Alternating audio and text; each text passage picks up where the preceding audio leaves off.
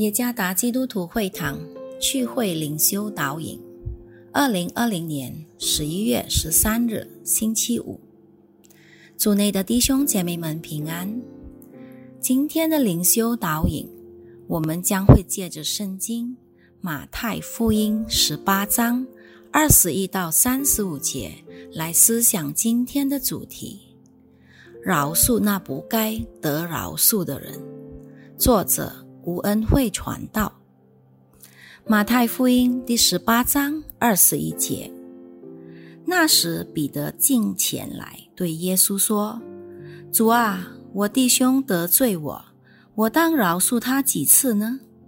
到七次可以吗？”耶稣说：“我对你说，不是到七次，乃是到七十个七次。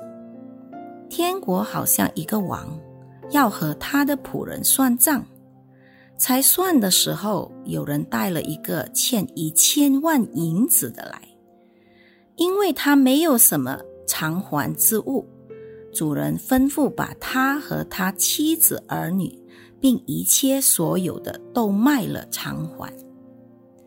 那仆人就俯伏拜他说：“主啊，宽容我，将来我都要还清。”那仆人的主人就动了慈心，把他释放了，并且免了他的债。那仆人出来，遇见他的一个同伴欠他十两银子，就揪着他，掐住他的喉咙，说：“你把所欠的还我。”他的同伴就俯伏央求他说：“宽容我吧，将来我必还清。”他不肯进去，把他下到监里，等他还了所欠的债。众同伴看见他所做的事，就神忧愁，去把这件事告诉了主人。于是主人叫了他来，对他说：“你这恶奴才，你央求我，我就把你所欠的都免了。你不应当连续你的同伴。”向我连续你吗？主人就大怒，把他交给掌刑的，等他还清了所欠的账。你们个人若不从心里饶恕你们的弟兄，我天父也要这样待你们了。有一杯已经掺了毒液的水，如果我们面对一个选择，喝还是丢掉？我们必会选择丢掉，因为我们事前已经晓得这杯水已经掺有毒液。如果我们将那杯水喝下去，我们将会中毒、患病，甚至死亡。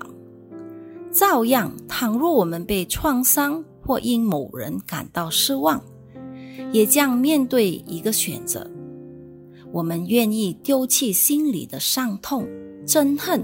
还是要咽下一切，承受失望的感受，被愤怒掌控自己的情绪，以致形成恼恨、仇恨、心痛和苦毒呢？饶恕那不该得饶恕的人，即是主耶稣满有怜悯的心肠，为的是要修复人与天父的关系，回归和好。其实，人类所犯的罪乃是滔天大罪，是不配得赦免的。然而，天父将赦罪的救恩赐予我们，而我们的情况又如何呢？我们不能期待人不会伤害我们，或使我们失望。然而，我们能够管理自己的心，并愿意饶恕。已经伤害过我们的人，虽然对方的过错或罪犯实在让我们感到很难，也不值得去饶恕，可是我们要学习主耶稣伟大的榜样。他已经引用仆人欠债的比喻，这个比喻是主耶稣用来回应使徒彼得的问题，因彼得似乎觉得饶恕。屡屡犯同样错误的人是很累的，能饶恕他七次已经是很好，已经超过标准了。